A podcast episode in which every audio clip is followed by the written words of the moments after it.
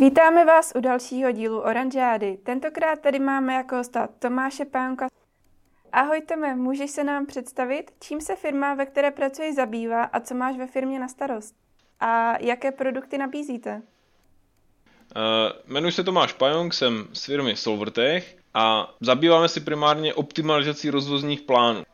Jsem jinak jednatelem společnosti a současně vlastně jedním z hlavních vývojářů. Pro ty z vás, kteří úplně si nedokážou pod slovem rozvozní plán něco představit, tak to je to, co dostane řidič, který vám vozí často balíky, ať už je to třeba PPL nebo nějaká podobná firma, případně řidič, který zaváží obchody, potraviny, nebo třeba například řidič firmy Rohlík. Tak někdo tím řidičům musí připravit plán tak, aby najeli co nejméně kilometrů, aby vám stihli zavést to zboží včas, aby trefili na místo, kam mají dojet. Nabízíme různé produkty.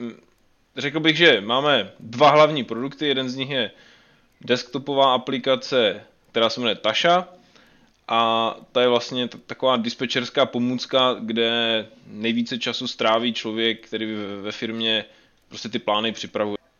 Párkrát jsem použil přirovnání, že to je takový jako Photoshop pro dispečery, ale nebylo většinou pochopeno úplně, ale prostě si ho tady použiju ještě jednou. Je to prostě poměrně složitá komplexní aplikace, do které se načtou objednávky, připraví se z toho ty plány, spousta věcí se tam počítá, hledají se ti zákazníci, kteří jsou špatně umístění a tak dál. A potom vlastně se to celé vypočte, spustí se tam nějaký algoritmus zatím, který vlastně my jsme naprogramovali, a ten dispečer se na to potom podívá a řekne, aha, to se mi líbí, nelíbí, a pracuje s ním a vlastně pošle to dál. Cílem toho je maximálně vlastně jako ušetřit a splnit všechny ty požadavky na ty plány. A další produkt, který děláme, ten je poměrně velký, je produkt, který vlastně používají firmy, které rozváží kontinuálně, to znamená, v městském provozu nejznámější taková firma je firma rohlík.cz třeba. A případně potom košík.cz. Tak ti třeba používají náš druhý produkt, což je počítací server, na který se neustále posílají objednávky z toho, co teda zákazníci si právě objednali, a s tím, že vlastně ta doba toho doručení může být třeba za 2 hodiny, že jo? Takže to se řeší vlastně i mrvére. A výsledkem jsou taky opět zase ty rozvozní plány, které my tlačíme potom řidičům do aplikací a tak dále. To se zabýváme ještě logistickými analýzami, že k nám přijde firma a řekne, ale kluci, my bychom potřebovali vědět, chceme obsluhovat tady mlékárny nebo chceme obsluhovat farmy, svážet mléko, kolik nás to bude stát. Jo? Když budeme třeba celý rok tady svážet mléko, kolik potřebujeme aut, kolik zhruba najdeme kilometrů, když máme takovou a takovou poptávku na to mléko, a my jim to spočítáme a dáme jim odpověď. A jak vás napadlo naprogramovat nebo jako vytvořit tady ty dva produkty zrovna, nebo z čeho jste vycházeli? Já jsem vycházel z toho, že jsem studoval na Vysoké škole ekonomické matematické modely v ekonomii, a na jednom z předmětů jsme měli diskrétní matematiku a byl tam vlastně něco, čemu se říká rozvozní problém, rozvozní úloha. A tohle bylo vlastně přesně ono, kdy mi to přišlo naprosto úžasné, že se dá matematicky, jakože já přijdu do firmy, která nějakým způsobem rozváží ty své věci, mají tam dispečera, tam má tušku, papír, nějak si to tam jako plánuje, a já tam vlastně přijdu a ty mu to jako spočtu a zjistím, že on může ušetřit třeba 1350 km jako každý den a nemusí je prostě najet, ale nic se nezhorší, jo? Že to není optimalizace ve stylu, když se optimalizuje velikost tatranek, tak ty tatranky se z 50 gramů posunou na 42 a cena zůstane stejná, že jo? Zmenší se obal, zvětší se obal, no prostě se jako omezují se ty náklady, ale vlastně ten produkt se tím pádem horší. Tak zatím, co my děláme, to, že jenom to prostě lépe s počtem, uděláme prostě to rozhodnutí lepší, ale nikoho tím o nic nepřipravíme. My to zboží tam nezavezeme později, jo? Nebo jako nějakým způsobem jako to neomezíme, že jo? Pokud si to ten zákazník samozřejmě nepřeje. To mi přišlo naprosto jako úžasná věc, že to vlastně jde takhle spočítat, ono to není teda až tak triviální zase, není to jako jenom, že do Excelu se to nenaháže a nespustí, ale je to něco, co velice funguje. No. Ještě to má teda jak pro koho sekundární efekt, a to je, že se tím samozřejmě šetří jak amortizace vozidla, tak samozřejmě i jako emise jako takové. Že firmy, které používají Tašu, tak tím, že ušetří kilometry, tak samozřejmě ušetří i v dnešní době tedy často skloňovaná fosilní paliva. Jo, což mi přijde taky fajn. Takže čím víc my optimalizujeme, tak tím více ušetříme. Kolik času trvá jakože naprogramovat takový nějaký program? Dobrá hláška je, že programátoři nezačínají dělat věci, protože si myslí, že jsou složité, ale naopak, protože si myslí, že jsou jednoduché. A to byl přesně ten náš jako případ, můj případ, kdy člověk naprogramoval ten základní algoritmus, ale potom vlastně daleko víc času zabere to samotné nasazování toho programu jako takového. Jinak my jsme tady na trhu 12 let, v podstatě těch 12 let je to kontinuální vývoj, takže to nestojí jako, že ta verze 1 je naprosto jako úplně nerozpoznatelná, ale primární vlastně jsou takové dvě věci, co děláme, jednak je samotné to zlepšování toho, aby to jako počítalo lépe, rychleji, umělo zvládat nové prostě nějaké podmínky, které si ti lidi vymyslí. Jo, třeba řeknou, že já nevím, některé auta nesmí jezdit do městských center, nebo mají elektroauta, takže ty mají třeba omezený dojezd, jo, že vy vlastně, když máte benzinové auto, tak v podstatě to neřešíte, no, dobře, tak ono má dojezd 800 km, no, to je jedno, a to zatímco to elektroauto má prostě ten dojezd 100-200, že a chcete to jako, chcete využít, chcete mít tu flotilu kombinovanou, tak chcete to spočítat, aby ty plány jedny šly těm autám a ty druhé těm druhým, že jo. A takže tohle to jsou věci, které se doprogramovávají samozřejmě, ale daleko víc času a práce je taková ta zaškolování uživatelů, vlastně dobře nastavené workflow, jak se s tím programem pracuje. A to si myslím, že je současně taková naše nějaká vlastně hlavní konkurenční výhoda. Samozřejmě nejsme na trhu sami, ale my jsme se vždycky od začátku, tím, že to byl náš produkt, byli zvyklí přizpůsobit tomu, že když té firmy nám řekli, hoši, náš dispečer je zvyklý počítat tady s tím, tak my jsme mu neřekli, hele, ale my prostě máme za sebou brand name, který používá Coca-Cola, takže buď jste hloupí a budete to používat tak, jak to používá Coca-Cola, nebo prostě máte smůlu. My jsme řekli, aha, dobře, tak vy to děláte takhle, tak my se musíme přizpůsobit a musíme to naprogramovat, abychom zvládli tady ty vaše výjimky nebo ten váš způsob toho používání. Jo, takže mnohdy jako jsou to extrémní detaily, které se potom řeší, ale logistika, a to je vlastně takový ten náš motto, je prostě o zapracovaném detailu. Jo, pro vás ten rozdíl mezi tím realistickým plánem, který skutečně můžete zmáčknout tlačítko, vypadne vám z počítače seznam zakázek, kdy tam máte být a tak dál, versus který vlastně skutečně můžete v ten okamžik dát tomu řidiči a říct, hele, prostě Jirko, tady sedni do auta a jeď. A potom je jako plán, který vám ten počítač vyhodí a ten dispečer potom s tím musí ještě dál pracovat a vlastně v podstatě to nefunguje. Tak my jsme vždycky to chtěli, tak je to co nejvíc vlastně realistické a to sebou přináší teda dost jako detailů. No. Takže zapracovaný detail je vlastně naše takové motto, zapracovat skoro všechno, co se dá. No, to jsou takové detaily typu, prostě Jirka má klíče od prodejny jednota 458, takže tam může jezdit Jirka, jo? Nebo tady prostě v Praze 1 by bylo nejlepší, kdyby jezdil tady tenhle ten pán, ale jako když toho má hodně, tak může ještě jezdit jiný pán, jo? Protože to tam taky zná. To jsou takové už jako možná až velké detaily. Jak jsou firmy otevřené novému typu řešení? No, to se poměrně hodně změnilo. V tom roce 2009, kdy jsme vlastně začali, tak já jsem získal nějaké zkušenosti v zahraničí, zaváděl jsem vlastně podobný software ve Velké Británii a na základě toho, že co teda tam, řekněme, nefungovalo spíš v tom softwaru, tak jsem potom jako vyvinul vlastní. A ty firmy na začátku byly dost skeptické, nebo my jsme dělali cold calling, jo, úplně natvrdo, prostě dobrý den, nemáte na do auta, jo, máme, vy chcete prodat sledování, ne, nechci, já chci prodat něco mnohem lepšího, neznám, nepotřebuju, my to tady plánujeme, to je v pohodě, my na to máme, nevím, pohodu třeba, jo, byl často takový, jakože, však my plánujeme, no, ale to určitě není optimalizace, je to optimalizace, no, to asi nebude, to bude jenom, ne, tak ne, děkuju, nashledanou, otravujte někoho jiného, jo, takže zpočátku to bylo hodně takové náročné v tom, že ty firmy vůbec vlastně netušily, že něco takového skoro potřebujou nebo můžou potřebovat, ale později překlopilo se to do té fáze, že dneska, když někdo založí firmu, tak v podstatě řekne, já na to všechno chci mít apku, že? Jako nebudu v životě nikdy nic dělat, prostě jako nejlépe nic, jako nechci tady, já nebudu prostě mít tušku papíra a plánovat někomu trasy, takže automaticky očekávají, že nějaký takový software, že to něco za ně vyřeší, že jo? Takže už vlastně hledají, jako tohle přece nebudu dělat, jo. Zatím ta starší generace je prostě zvykla, hele, já tady mám mapu České republiky, tady si to jako skutečně to není jako žert ani anekdota, ale prostě si to do té mapy nakreslím, dám si tam špendlík, kde mám ty své prodejny a jako vidím to, že jo, tak to potom naplánu. Normálně vezmu dodák a prostě naskládám na sebe na hromádku 5 dodáků, dám to řidičovi, dalších 5, dám to řidičovi, spočtu si to tady na kalkulačce, kolik tam jako je palet, jo, a předám. Tak se plánuje vlastně ručně. A to, když samozřejmě má k tomu přijde jako někdo, kdo je právě zvyklý na ten svět aplikací a že všechno prostě jako už nedělá rukama, nebo nedělá jako nepočítá, tak ten automaticky chce nějaké softwarové řešení, že? Takže to se jako hodně změnilo, ty novější firmy mají, v podstatě to chcou řešit hned nějakým způsobem. Ale pořád se setkáš s tím, že radši zůstanou u osvědčeného starého postupu? Jo, často se stane, on totiž dispečer ve firmě, často je taková, my to jako připomínáme, jako to je jako kotel, jo? Když máte prostě budovu a někde dole úplně ve spodním patře je kotel a ten běží a ten funguje a máte tam jako v té firmě teplo, tak vůbec nikoho nezajímá, jak se to prostě generuje, že jo? To prostě funguje.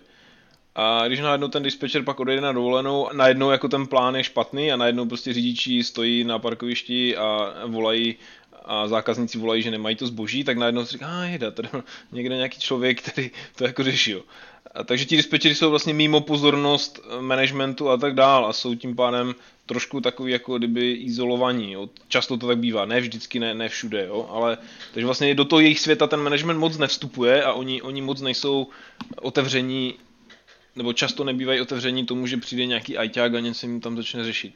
Ale potom asi vychovali lidi u nás ve firmě k tomu, že vlastně my musíme ty dispečery pochopit, jo, my nejdeme s nima soupeřit, my vlastně jim nechcem říct, hej hoši, vy jste prostě jako marní a my to umíme. My vlastně potřebujeme od nich zjistit ty jejich znalosti, které oni mají lokální, kdo může kam, kde, proč, jak, které zboží se dá kombinovat s kterým zbožím, jo, tak to my vlastně potřebujeme dostat do toho programu.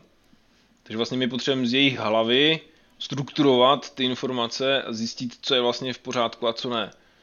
A nakonec to vlastně dopadne tak, že i vlastně pro tu firmu je to výhodné, že najednou to má strukturu, jo? Že my víme, aha, tak my nemůžeme jezdit na tady prodejnu, protože ona je otevřená později, nebo tohle auto tam nesmí jezdit. Jo? To když ve chvíli to prostě pamatuje jenom Karel v té firmě, tak je to špatně, že? Protože Karel, když náhodou tam není, tak prostě nikdo neví, že?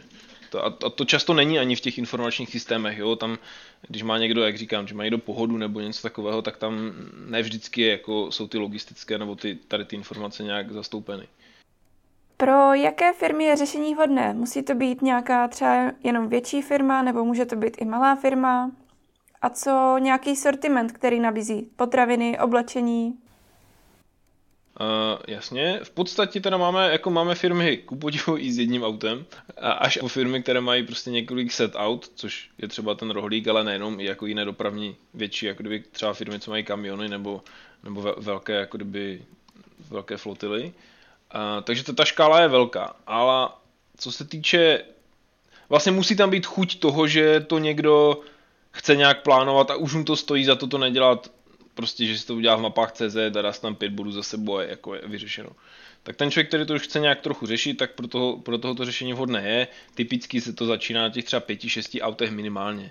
Když má někdo 2 auta, tak to neuživí ani ne tak, protože by to nespočetlo nic dobrého, ale mu to nestojí za to, že to musí napojit na nějaký systém svůj, že tam musí to zadat přesně ty objednávky, jo? Že to není prostě hele, tady si vem dodáky a jeď. Jo? U těch velkých firm samozřejmě už to potom musí být velká součást celého toho informačního systému. A co se týče sortimentu, tak častým sortimentem samozřejmě jsou velkosklady potravin, oblečení to třeba až tak moc ne, i když byly tam i nějaké takové pokusy, ale samozřejmě třeba náhradní díl do automobilů se plánují, se vozí z Německa nebo ještě z dál, že jo, do našeho do automotiv průmyslu. Jsou tam třeba pekárenské věci, jak už teda přímo jako distribuce pečiva, tak třeba i jako distribuce do pekáren, jo, co se vlastně vozí, to jsou potraviny. Sváží se mléko, sváží se obilí, jo, vozí se samozřejmě stavebniny, spousta věcí, prostě to je hodně jako kdyby rozličné. A z toho samozřejmě vyplývá, že když vozíte stavebniny, tak můžete auto přetížit. Když vozíte toaletní papír, tak úplně ne, že to jde jako těžko. Takže, ale když to kombinujete, tak potom samozřejmě už to může stát. Jo. Takže je to jako v mnoha odvětvích. Třeba i se to používá na plánování obchodních zástupců. To taky je třeba jedna z možných využití. A jak vypadá takový začátek spolupráce? Děláte nějakou analýzu toho, jak to v dané firmě funguje? V závislosti na tom, jak moc ta firma, někdyž mají operační potřebu a říkají, hele hoši, my prostě potřebujeme pozítří plánovat a už nás to nebaví, jako to tady kreslit v mapě, tak potom se samozřejmě moc velké analýzy nedělají, ukáže se jim, řekneme, hele, pošlete nám nějaká data, vám ukážeme, jak to vypadá, pojďme to udělat co nejrychleji. Ale pak jsou samozřejmě firmy, které třeba chcou vědět, jestli jim ten přínos tam bude, jo? Že si chcou srovnat, my teďko máme trasy takové, za kolik byste to v úzovkách naplánovali vy. Tak tam se to dělá, my vlastně zrekonstruujeme, tomu říkáme rekonstrukce, jejich vlastně zpětně třeba týden nebo měsíc, podle toho, v jakém stavu mají ty data. Jo, to je další věc. Zrekonstruujeme ten jejich, jako měli, řekneme, vy jste to podle nás dělili za, nevím, jo, celkové náklady, celkově se třeba ujeli 35 000 kilometrů. Teď úplně vezmeme to stejné, co máte, naplánujeme to na ty stejné dny a řekneme, že to bude třeba 32 000 kilometrů, jo, a teď stojí vám to za to, nestojí vám to za to, pojďme to řešit. Takže dělá se ta analýza jako určitě, když ten zákazník jako na to má v zvuku chuť. Jo. Té práce je právě poměrně dost, protože tam musí ty detaily všechny vlastně zadat už i do té analýzy, tak aby to mělo potom nějaký smysl.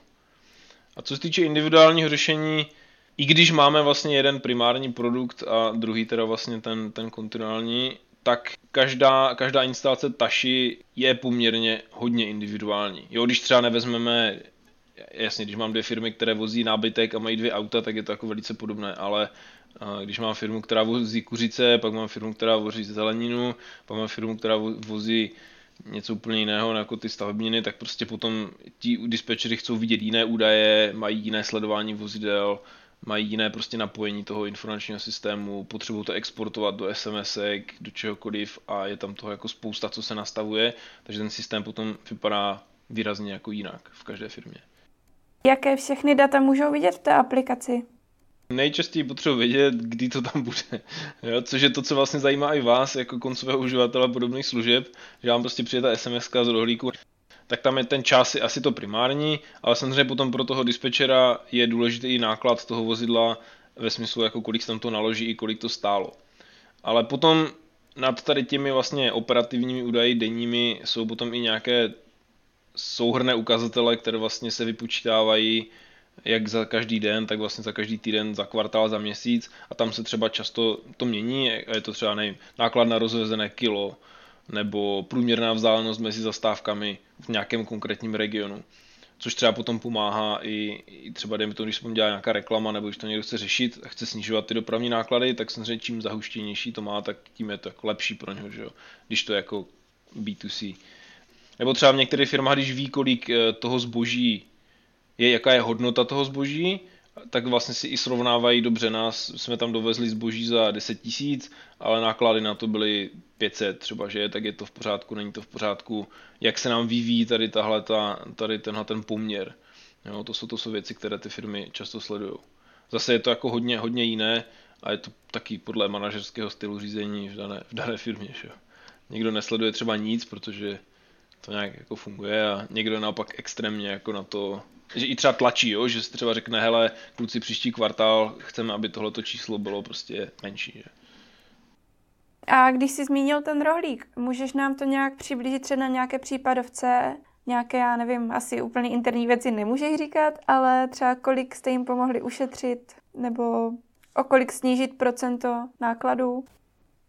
V rohlíku vlastně máme, my teda s nima připravujeme nějakou, abychom to mohli odtajnit víc, tak se připravují nějaká konkrétní data, ale my tam s nima spolupracujeme už poměrně dlouho, je to tuším od roku 2016, kdy jsme dostali první zaplacenou fakturu, tak se to pamatuju, takže ta spolupráce byla delší. A v podstatě jako teď, protože ten rohlík že v roce 2016 měl x objednávek a teď má jako 10x, že? Nebo, takže to se nedá vůbec jako srovnat, co se týče nákladů. Protože se nám srovnává, když rohlík expanduje do jiného města, což třeba byl takový příklad Budapešti nebo Vídně, tak tam vlastně na začátku toho oni ty trasy, protože když těch objednávek mají málo, tak je můžou dělat vlastně i ručně a spíš to i tak jako zkouší, že jo? Aby vlastně věděli, jak to město funguje a jak to tam funguje, jak to jako je.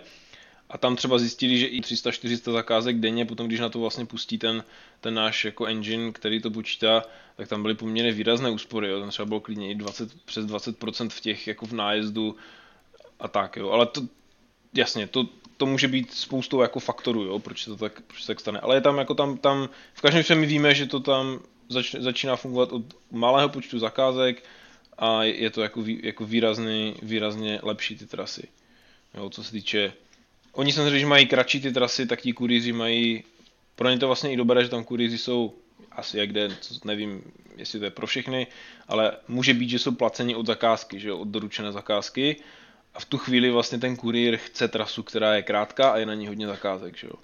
No, takže, a což vlastně je výhodné i pro tu firmu, protože čím kratší trasa s čím větším množstvím zakázek, tak tím víc obslužíte zákazníků lepší. Takže vy vlastně tlačíte i ten řešitel, nebo tlačíte ten engine, aby takové trasy vám vlastně vracel. Jo? A tlačíte samozřejmě tím pádem i marketing, aby vybíral zákazníky, kteří nejsou prostě daleko, že jo. Takže je to i o té poptávce, no. Ale tam jsou poměrně zásadní jako ty úspory. Je to tak, že co víme, tak vlastně se snaží nasazovat ten systém rohlík i v těch dalších městech vlastně co nejrychleji. Co se týče jiných případovek, třeba máme případovku vlastně z covidové krize, tam jak byl covid, tak nás vlastně oslovil Alza Express s tím, že vlastně mají strašný nárůst těch zakázek a že už se v tom jako, že to nestíhají prostě, že třeba předtím měli nějaké 700 a teď třeba mají 1200 a možná ty čísla jsou jako výrazně větší, jo, ale bavíme se vždycky jenom o určitém regionu. A takže vlastně mají ten nárůst obrovský a nestíhají to plánovat a tak s tím vlastně chtěli vlastně s tím pomoct. Takže během vlastně toho se zavedla Taša vlastně přímo i v Alze, kde teda jako předtím používali jiný systém, že tam byla i nějaká jako kdyby odpor a naopak potom akceptace, takže klasické kolečko toho tady těch věcí. Ale jsou s tím, potom si dělali i nějaký interní audit, jestli je to v pořádku a byli s tím nakonec spokojení. Na webu se dá dočíst, že fungujete i v zahraničí. Jak to firmy vnímají tam? A existuje nějaký jako velký rozdíl mezi mentalitou tady u nás a lidí v zahraničí? Pracoval jsem v Británii kolik let. Tipl bych, nebo ten můj pocit bylo, že už tam je to dál v tom smyslu, že tak jak u nás ti manažeři už to vlastně chcou mít jako automaticky nějaký takový systém, tak už tohle to chtějí víc. Ale my samozřejmě expandujeme i do trhů spíše jako východní Evropy, takže vlastně bývalých zemí východní Evropy. A to znamená, je to Česko, Slovensko, Maďarsko, Rumunsko, Rakousko taky, ale to teda není zrovna východní Evropa asi a vlastně i teď jako Polsko třeba. A třeba polský trh si myslím, že ještě není zdaleka tak rozvinutý jako třeba ten český z toho co jako vidíme. Že ještě tam mají větší jako nedůvěru k nějakému softwarovému řešení, nehledají to tak. Jo, ale mentalita jako nevím, no. jako říká se, že jsou třeba Slováci jsou víc emotivní, tak asi bych to jako potvrdil, že je to tam víc emotivní s nima, ale mi to třeba víc vyhovuje, takže já jako to vnímám spíš jako plus. Na co jsi za dobu svého působení ve firmě opravdu hrdý? Já si myslím, že jsem hrdý na to, že s tím, jak firma roste, tak samozřejmě zaměstnáváme více lidí a už nás teď bude tady vlastně 14, což člověk pořád ještě žije v takové, jak jsme byli 3. Já vím, že třeba pro firmu typu zrovna Rohlík, jo, nebo Dodo, nebo něco takového, kde oni rostou ve stovkách, to není takový skok, ale pro nás prostě ze 3 na 14 je velký skok, to už je jako tým, to už najednou je kolektiv, už to není prostě jako 2 kamarádi nebo 3. A jsem vlastně poměrně hrdý na to, že ten kolektiv je, se mi zdá, takový zdravý. A na to, že tady lidi, podle mě, samozřejmě jsem šéf, ale zdá se mi, že chodí pracovat rádi. Jo, tím neříkám, že tady jsou v práci dlouho, ale že prostě se mi zdá, že se do práce těší, že tady není takový ten kopr. Jo, jak to někde člověk zažívá, že vlastně, že chtějí pomoct těm zákazníkům. Že jsou i rádi, že ten produkt něco dělá, a že jako je užitečný a tím pádem to vlastně i tu vaši práci ovlivňuje v tom, že to není zbytečné, jo? Že to není jako něco, co se dělá proto, aby se to dělalo, ale je to opravdu důležité a že když to udělají dobře, tak ten zákazník to používá a je spokojený a prostě vrací to v nějakém takovém všeobecné spokojenosti, řekněme. Jo?